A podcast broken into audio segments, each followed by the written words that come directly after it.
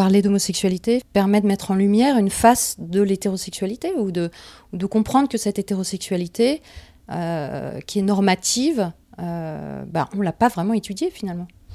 Oui, en fait, on n'a pas du tout l'impression de parler de son hétérosexualité quand on évoque des choses aussi banales que son mari, que ce qu'on a fait avec ses enfants le week-end. Et finalement, c'est quand on s'éloigne de ce modèle-là qu'on se rend compte à quel point c'est ce modèle qui est mis en avant. C'est vraiment une mise en scène de l'hétérosexualité qui apparaît dans les contenus de conversation entre les collègues. C'est ça qui est étonnant parce que euh, quand on parle de sa vie personnelle, de sa vie de famille, de sa vie de couple, on n'a pas l'impression de parler de sexualité quand on est hétéro. Et dès qu'on est homo, finalement, ou qu'on a une expérience homosexuelle et qu'on en parle, il y, a y a tout de suite une dimension sexuelle, sexuée. Qui, vient même, qui vient même du mot homosexualité.